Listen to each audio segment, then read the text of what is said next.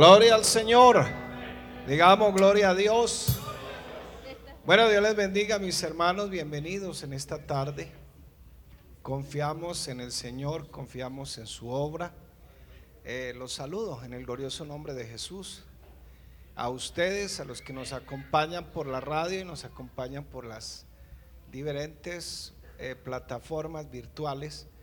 Agradecemos al Señor por todos los que están ahí poniéndole cuidado a este servicio, a este culto, y esperemos darle una palabra de fe a las personas y para nosotros, por supuesto, salgamos bendecidos. Aquí el objetivo del culto siempre será darle la honra y la gloria al que se lo merece. Aunque todos aquí somos importantes, aquí hay uno más importante. De ahí que cantamos un coro: tú eres la persona más importante en este lugar, y el Señor es el más importante. Vamos a leer en Hebreos capítulo 4 versículo 15 y 16 para hablar acerca de una reflexión de la palabra.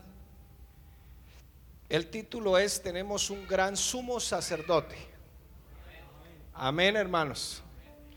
Voy a usar una herramienta del estudio bíblico para poder usar algunas cosas del Antiguo Testamento y poderlas aplicar al Señor, que están ahí, y que usted también aprenda a descubrirlas. Si usted se descuida un poquito, de pronto cuando vuelva se va a perder.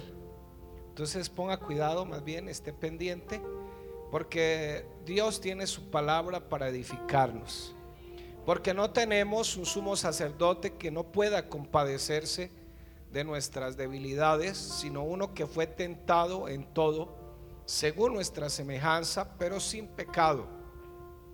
Acerquémonos pues confiadamente al trono de la gracia para alcanzar misericordia y hallar gracia para el oportuno socorro. Amén. Siéntese, por favor. Gloria al Señor.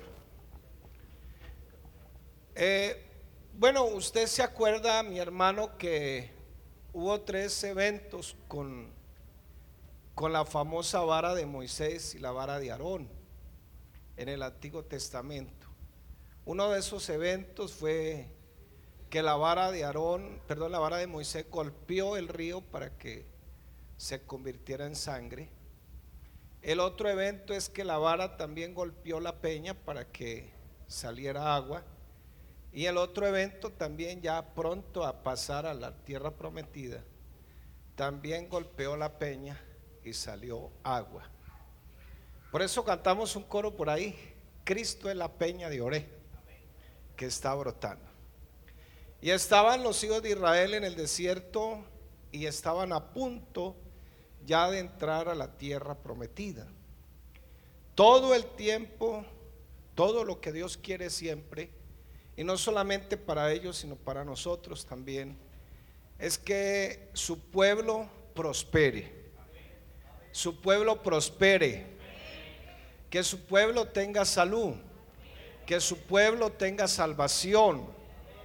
Si alguien en esta tarde ve a Dios como un Dios allá que está como un ogro, alejado del ser humano, ese no es el Dios de la Biblia.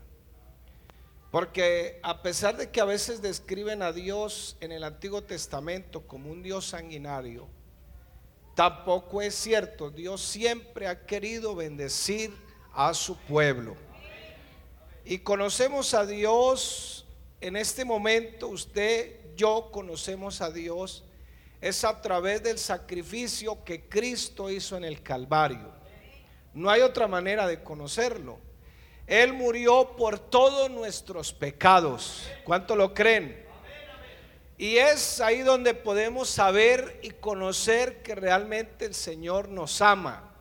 No hay otra manera de saberlo, porque la gente tiene muchos dioses. A nivel del mundo hay muchas religiones y la gente tiene sus dioses, pero el Dios de la Biblia, el que nosotros tenemos y que ahora conocemos, lo conocemos porque Él vino a la cruz del Calvario y murió por todos nuestros pecados.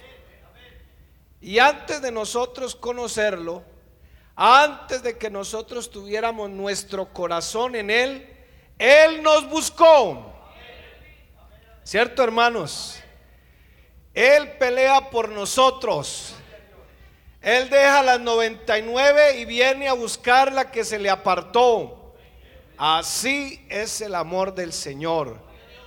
Dios nos busca incluso antes de que usted y yo tengamos el deseo de buscarlo.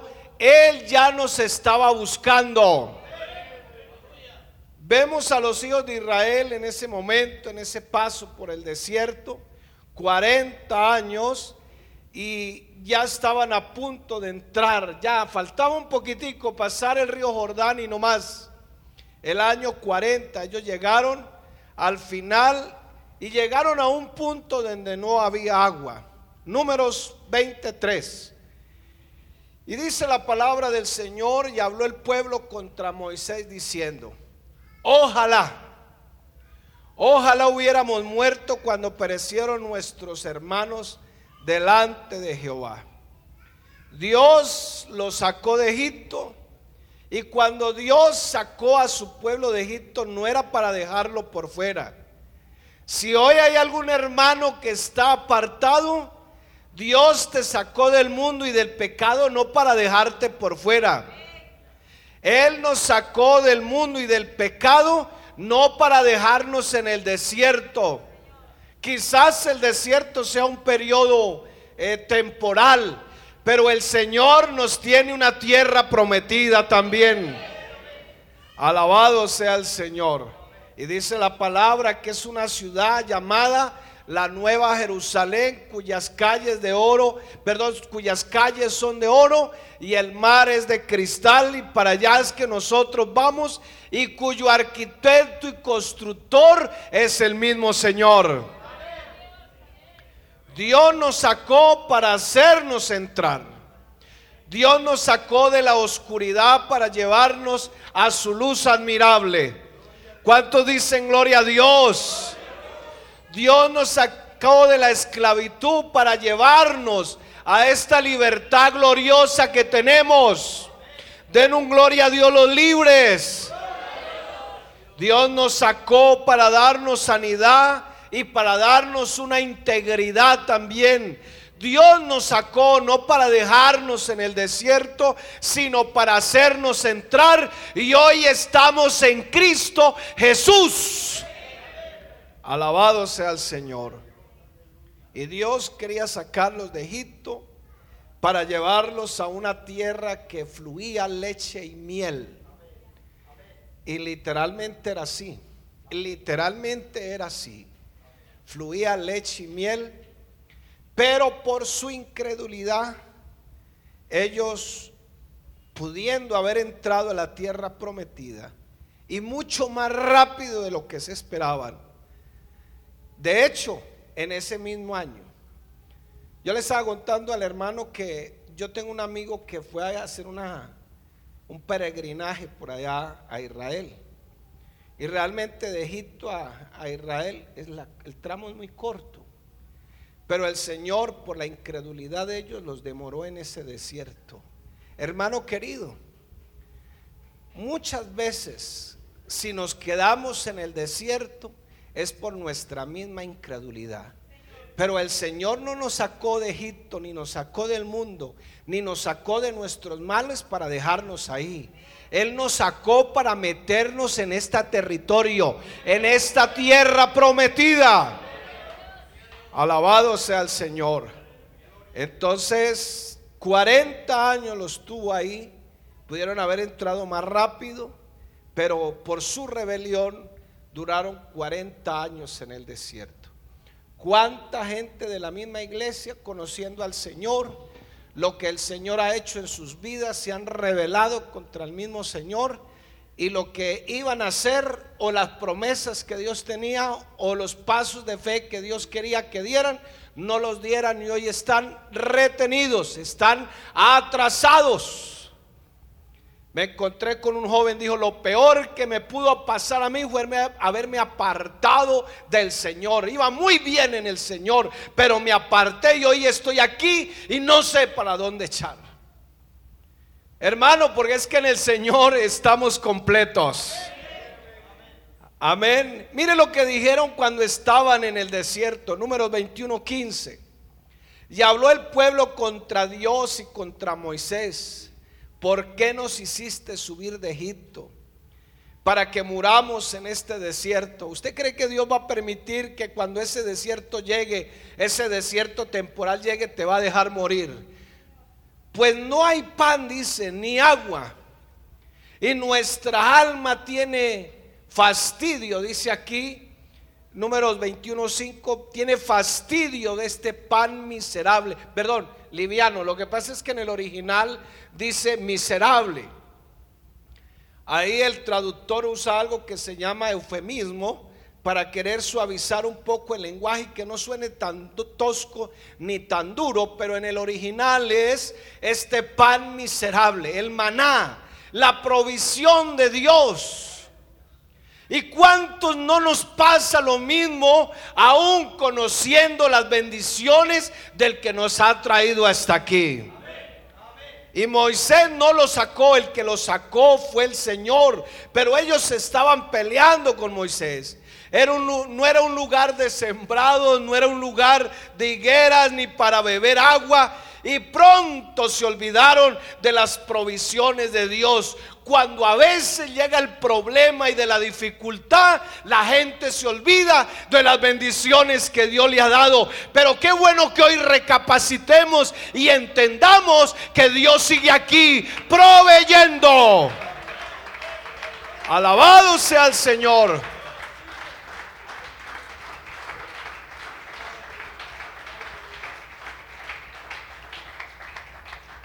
Y quizás hay muchos que digan, como dijeron los de Israel: ¿dónde está la provisión? ¿Dónde está la protección? ¿Dónde está el avance? ¿Dónde está la bendición? ¿Dónde está la bondad? Nos quejamos como ellos. Dijeron: ¿por qué nos hiciste salir? Espero que usted nunca se haya quejado, hermano.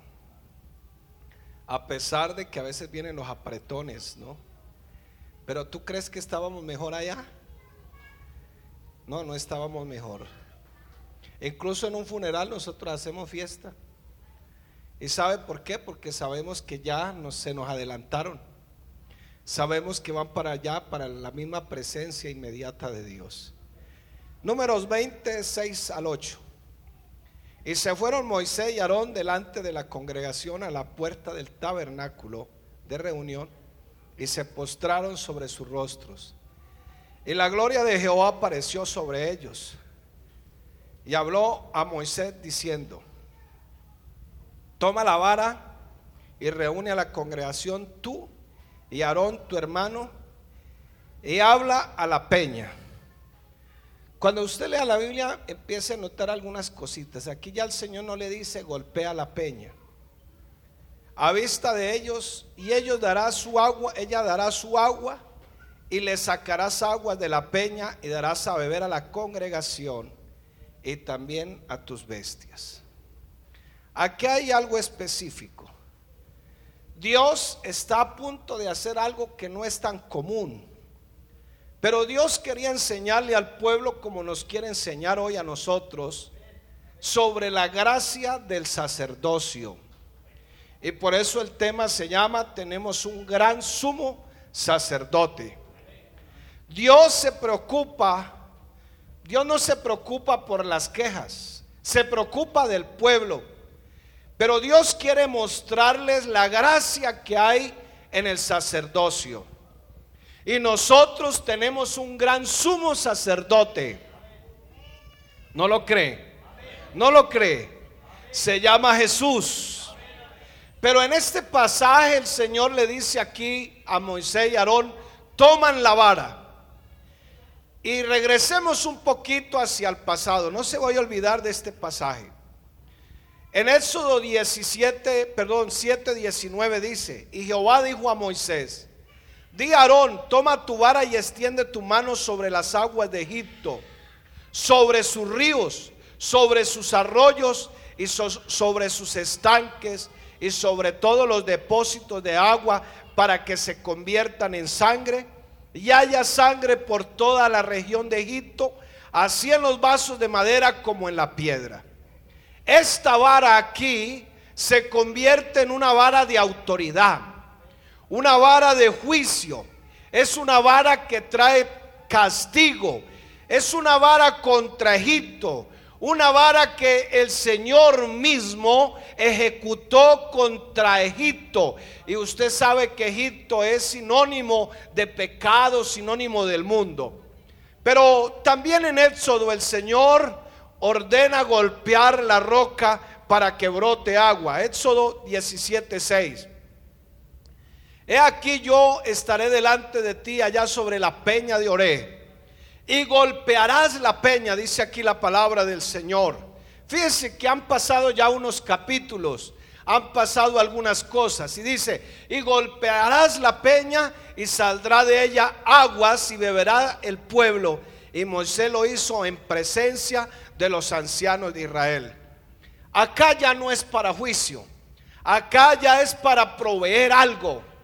Pero dice Números 28, toma la vara y reúne a la congregación tú y Aarón tu hermano y habla la peña. Fíjese que son tres eventos distintos. Y en estos pasos por el desierto en los últimos años, antes de entrar a la tierra prometida, tenemos que entender que la roca que está ahí es Cristo el Señor. Por favor, 1 Corintios 10:4. Y todos bebieron la misma bebida espiritual, porque bebían de la roca espiritual que les seguía. Y dígalo conmigo: ¿y la roca era quién? Y la roca era Cristo. La roca era Cristo. En un comienzo Dios le dice a Moisés: golpea la roca. Pero ¿para qué golpea la roca? Porque es que la roca es la imagen del Señor en la cruz. El cordero es golpeado con una vara, y esa vara representa el juicio de Dios, porque en él fueron cargados todos nuestros pecados. Aleluya.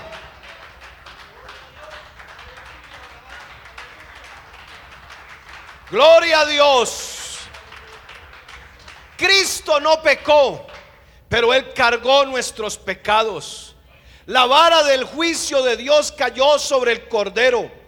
Cada vez que fue golpeado, los ríos de vida empezaron a salir, y por eso hoy estamos aquí cantándole, adorándole al Cordero de Dios que quita el pecado del mundo. Alabado sea el Señor.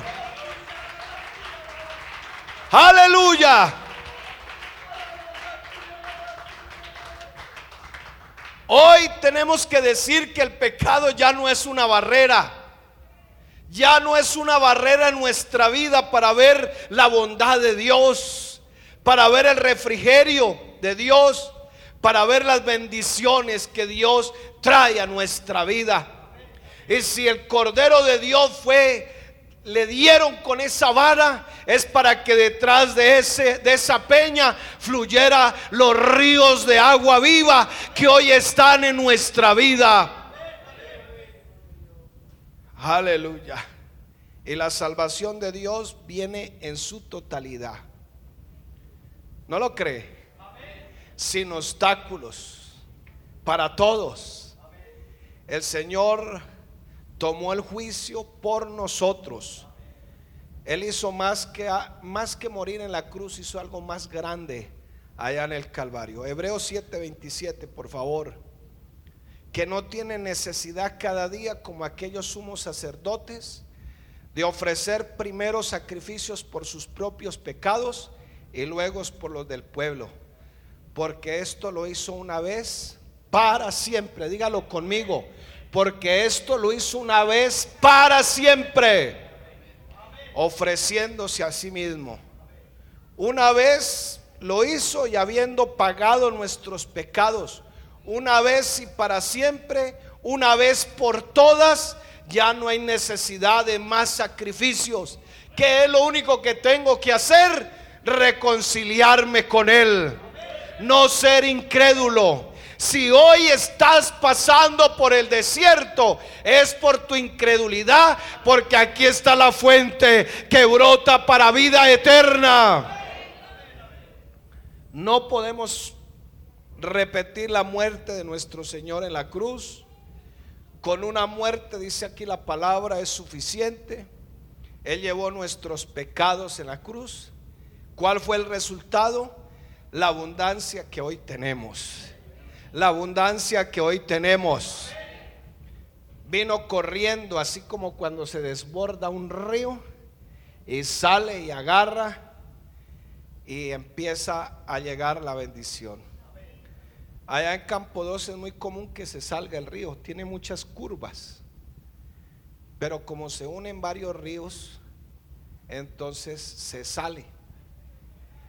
Pero en el momento es una maldición para la gente porque se inunda todo eso, pero a la postre se convierte en una bendición.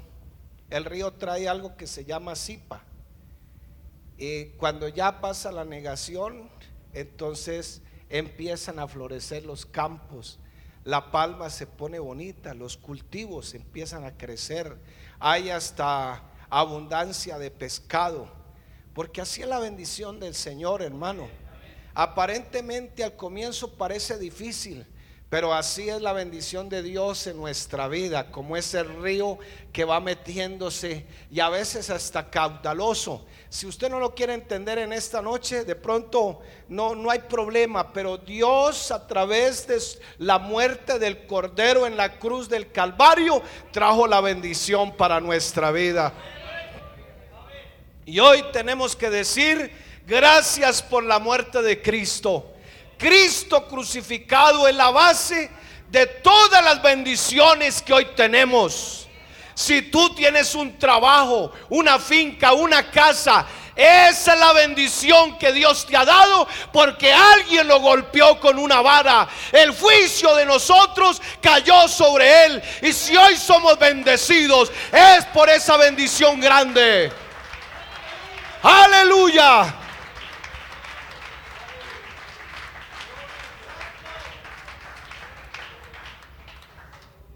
Y hoy la abundancia llegó.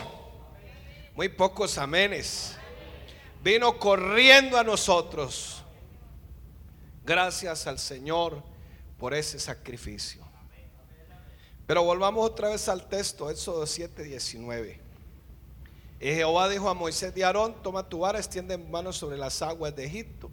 Bueno, esa es la vara del juicio. Pero ahí no le dice tú y tu hermano, ahí solamente era la vara de Aarón, pero que la tomara Moisés, porque Aarón también tenía una vara. Aarón era el sumo sacerdote. Se lo dejo para la casa, porque toca leer 10 versículos, número 17 del 1 al 9. Pero miremos el versículo 9. 17:9. Entonces sacó Moisés todas las varas de delante de Jehová. Perdón, el 8. Y aconteció que el día siguiente vino Moisés al tabernáculo del testimonio, y aquí que la vara de Aarón de la casa de Leví había reverdecido. Gloria al Señor. Y echado flores, y arrojado renuevos, y producido almendras. Le estaban haciendo el reclamo a Aarón y a su hermano. Pero es que es el único que tiene derecho, es el único que es capaz de ser el sumo sacerdote. Pero lo que quería Dios mostrarle aquí al pueblo es la importancia del sacerdocio. No dicen amén. Y les puso una señal. Bueno, pónganle una vara a todos, a ver. Y la que reverdezca, la que florezca, la que produzca, ese va a ser el sumo sacerdote. Pero me llama la atención que el versículo 8 dice que la vara, aparte de reverdecer y aparte de echar flores y renuevos, o sea, le crecieron otras varitas, también produjo almendras. ¿Qué tienen que ver las almendras ahí? ¿Cierto, hermanos? ¿O será que Dios se equivoca cuando mandó a escribir esto? No, es que las almendras es el primer fruto que aparece después del invierno. Es la primera fruta madura que señala que el invierno ha pasado. Y es la palabra hebrea, de la raíz hebrea, que se usa para decir la palabra reloj. En otras palabras, esta es la primicia. Amén, hermanos. Y esas almendras también representan la imagen de nuestro Señor Jesucristo, de nuestro sumo sacerdote que resucitó de los muertos. Primera de Corintios 15:20. Mas ahora Cristo ha resucitado de los muertos, primicias de los que durmieron es hecho. Y analice cómo una vara seca y muerta, porque ya estaba seca y muerta, ahora florece y reverdece. ¿Por qué lo hace? Solo por el poder de la resurrección. Y dice la palabra que el Señor Jesús salió de la tumba con vida por el poder de la resurrección. Pero solo la muerte y la resurrección pueden llevarnos a través del desierto y sacarnos a la vida. La vida se llama Cristo el Señor. Y Moisés tomó la vara, y esta vara no era una vara de juicio, era la vara de la gracia de Aarón, era la gracia del sumo sacerdote. Estamos en la última etapa de salir del desierto. Allá hubo un juicio, después se golpea la peña, pero ahora están en otra peña ahí. Es la misma peña, pero ya a punto de entrar a la tierra prometida. Y dice Números 28: toma la vara y reúne a la congregación, tú y Aarón tu hermano, y habla. Ya no la golpees. Ahora habla la peña en vista de ellos, y ella dará su agua, y le sacará aguas de la peña, y darás de beber a la congregación y a las bestias. Habla a la peña en vista de ellos. Ya no la golpees más, sino que hablarás. Habla la roca ante los ojos de todos, y ella dará agua. La roca está aquí en esta noche. La roca se llama Cristo. Ya no hay más sacrificios. Alabado sea el Señor. Ahora te puedes dirigir a ella. Ahora te puedes acercar confiadamente al trono de la gracia y hallar el oportuno socorro. Aleluya. Al comienzo es golpeada, porque también representa la imagen del Señor, para nunca más ser golpeado. Eso 17:6 dice eso. Para peña. Y curiosamente me puse a buscar el original, la raíz, y la palabra peña en Éxodo 17:6 viene de una raíz griega que significa sur. Primero T y después la palabra sur, así como suena. Significa una gran roca, una piedra muy grande. Pero en Números 28, para la misma palabra peña, el original es otra palabra, significa sela, que significa peñasco, y ya no es una roca. ¿Y sabe por qué ya no es una roca? Porque el Señor resucitó de los muertos. Y ya resucitado está ahí para todos nosotros, para usted, para mí. Ya no tienes que golpearlo. Ahora solo tienes que hablarle. Solo tienes que hablarle. Ya no tiene que morir más en la cruz. Ya murió una vez y para siempre. Por eso dice el escritor sagrado: tenemos un gran sumo sacerdote. Tenemos un gran sumo sacerdote. Alabado sea el Señor. Números 20, por favor, versículos del 9 al 11. Entonces Moisés tomó la vara de delante de Jehová como él le mandó, y reunieron Moisés y Aarón a la congregación delante de la peña y les dijo: oí ahora, rebeldes. Lástima, hermanos, que hayan algunos todavía así.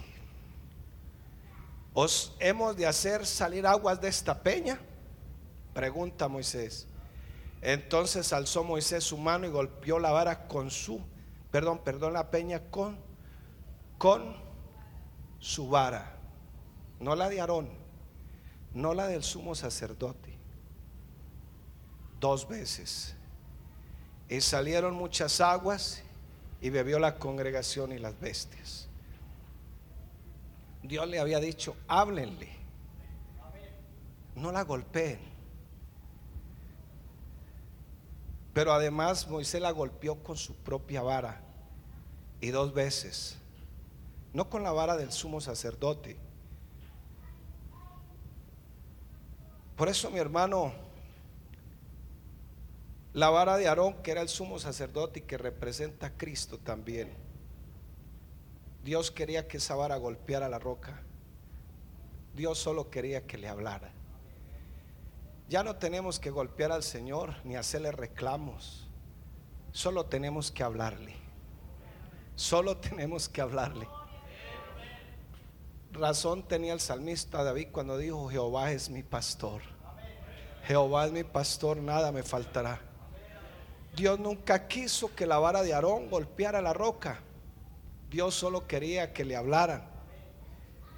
Una vez el Señor fue crucificado, ya no tenemos que pedirle que baje y que muera por algún problema, por nuestro pecado o por ese pecado nuevo o una necesidad fresca que ha llegado a nuestra vida.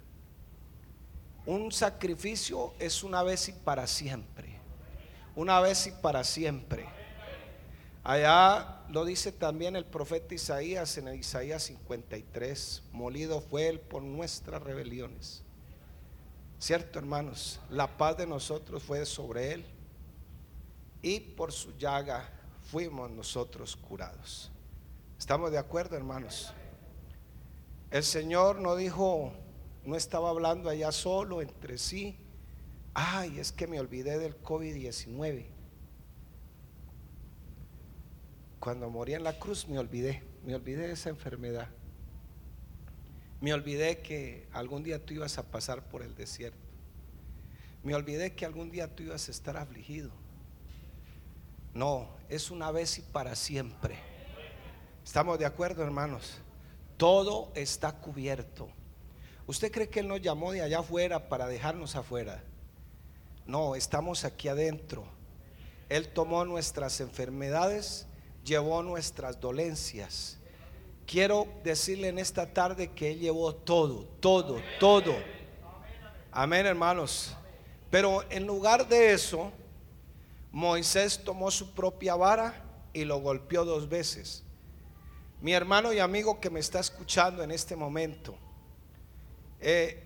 Dios no quería que se enfocara, o más bien quería que se enfocara en Aarón como sumo sacerdote y en la vara de Aarón, pero Moisés tomó su propia vara, y eso tiene que ver con la actitud del creyente.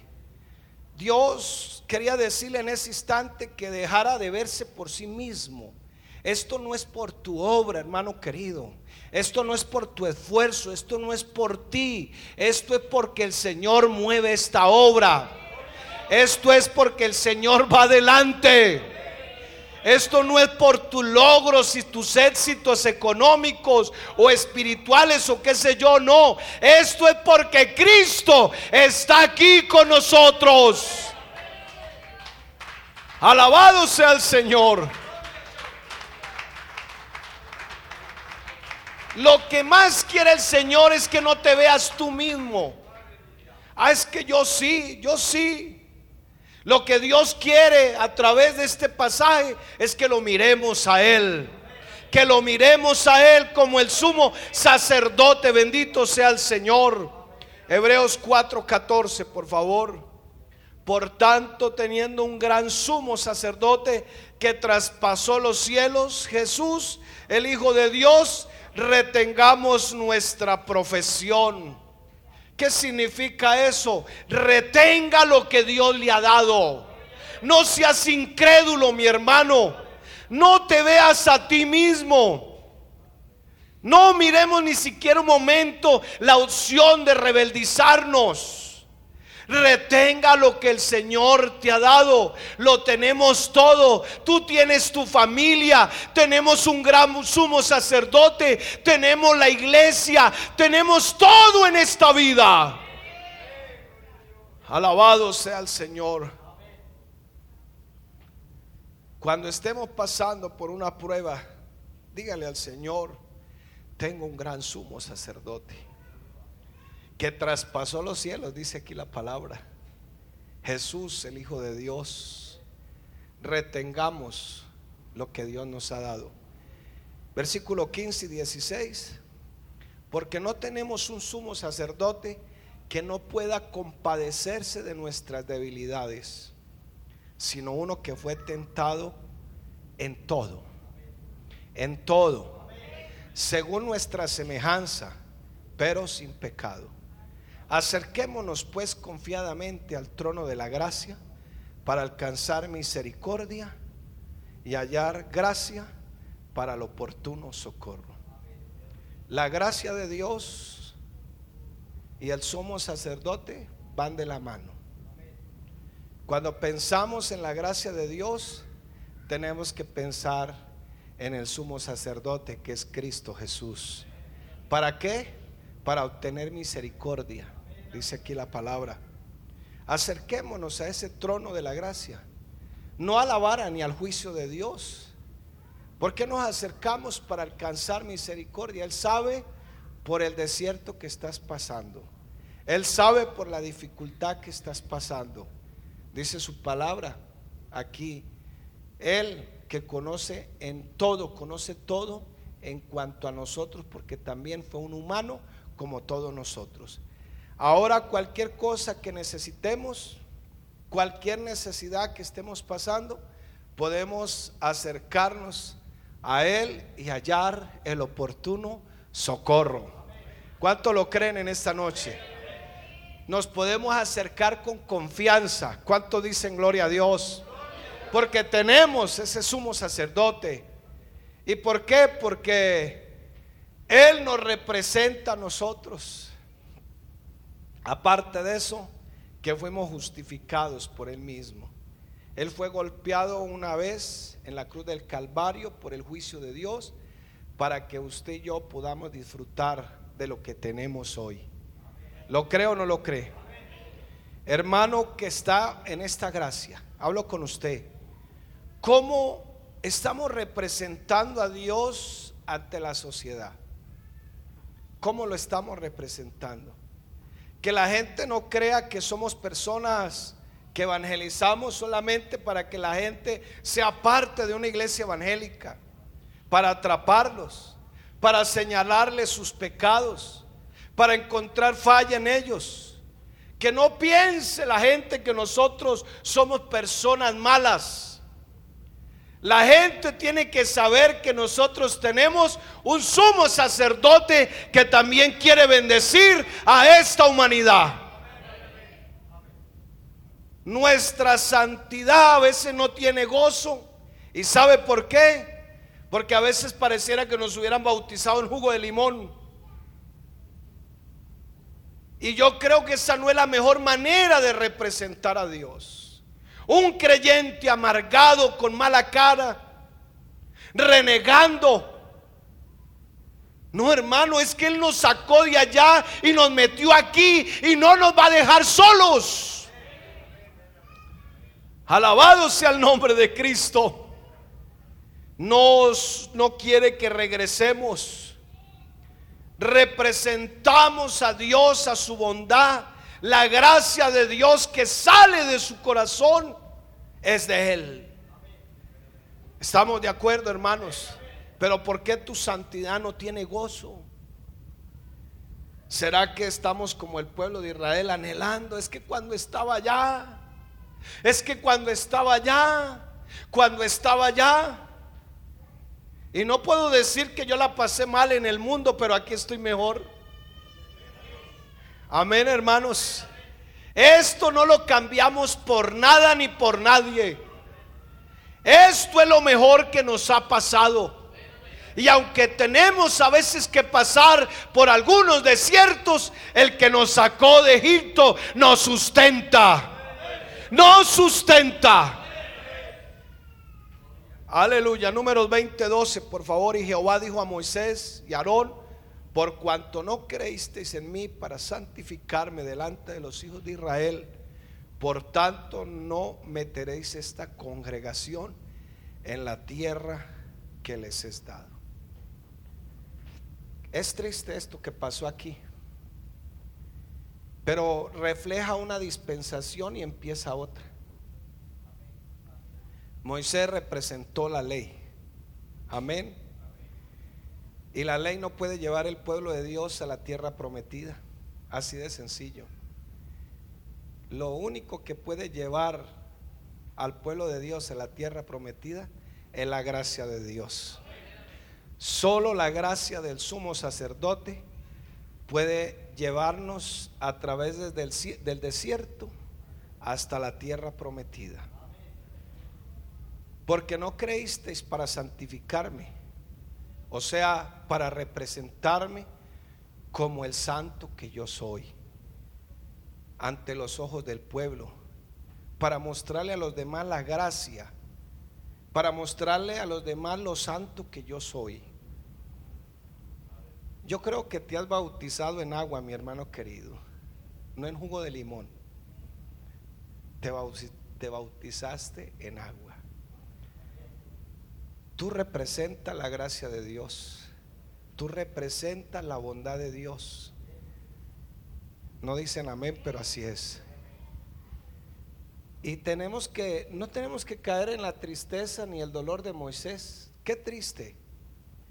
Porque Moisés, a pesar de ser un gran líder y un buen hombre, no pudo representar a Dios, no lo pudo santificar como Dios quería. Y él estuvo en la ley, pero nosotros estamos en la gracia.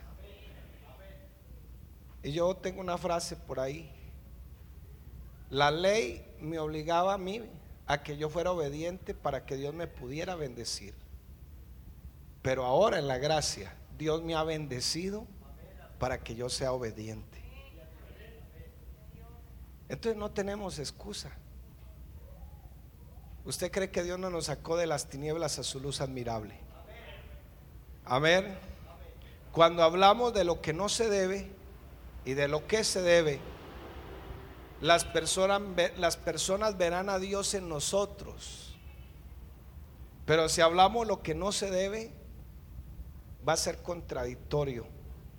Pero si demostramos la gracia del sumo sacerdote y hablamos de él para santificarlo, para honrarlo, para decirle como los ancianos que estaban allá las 24 horas del día: santo, santo, santo.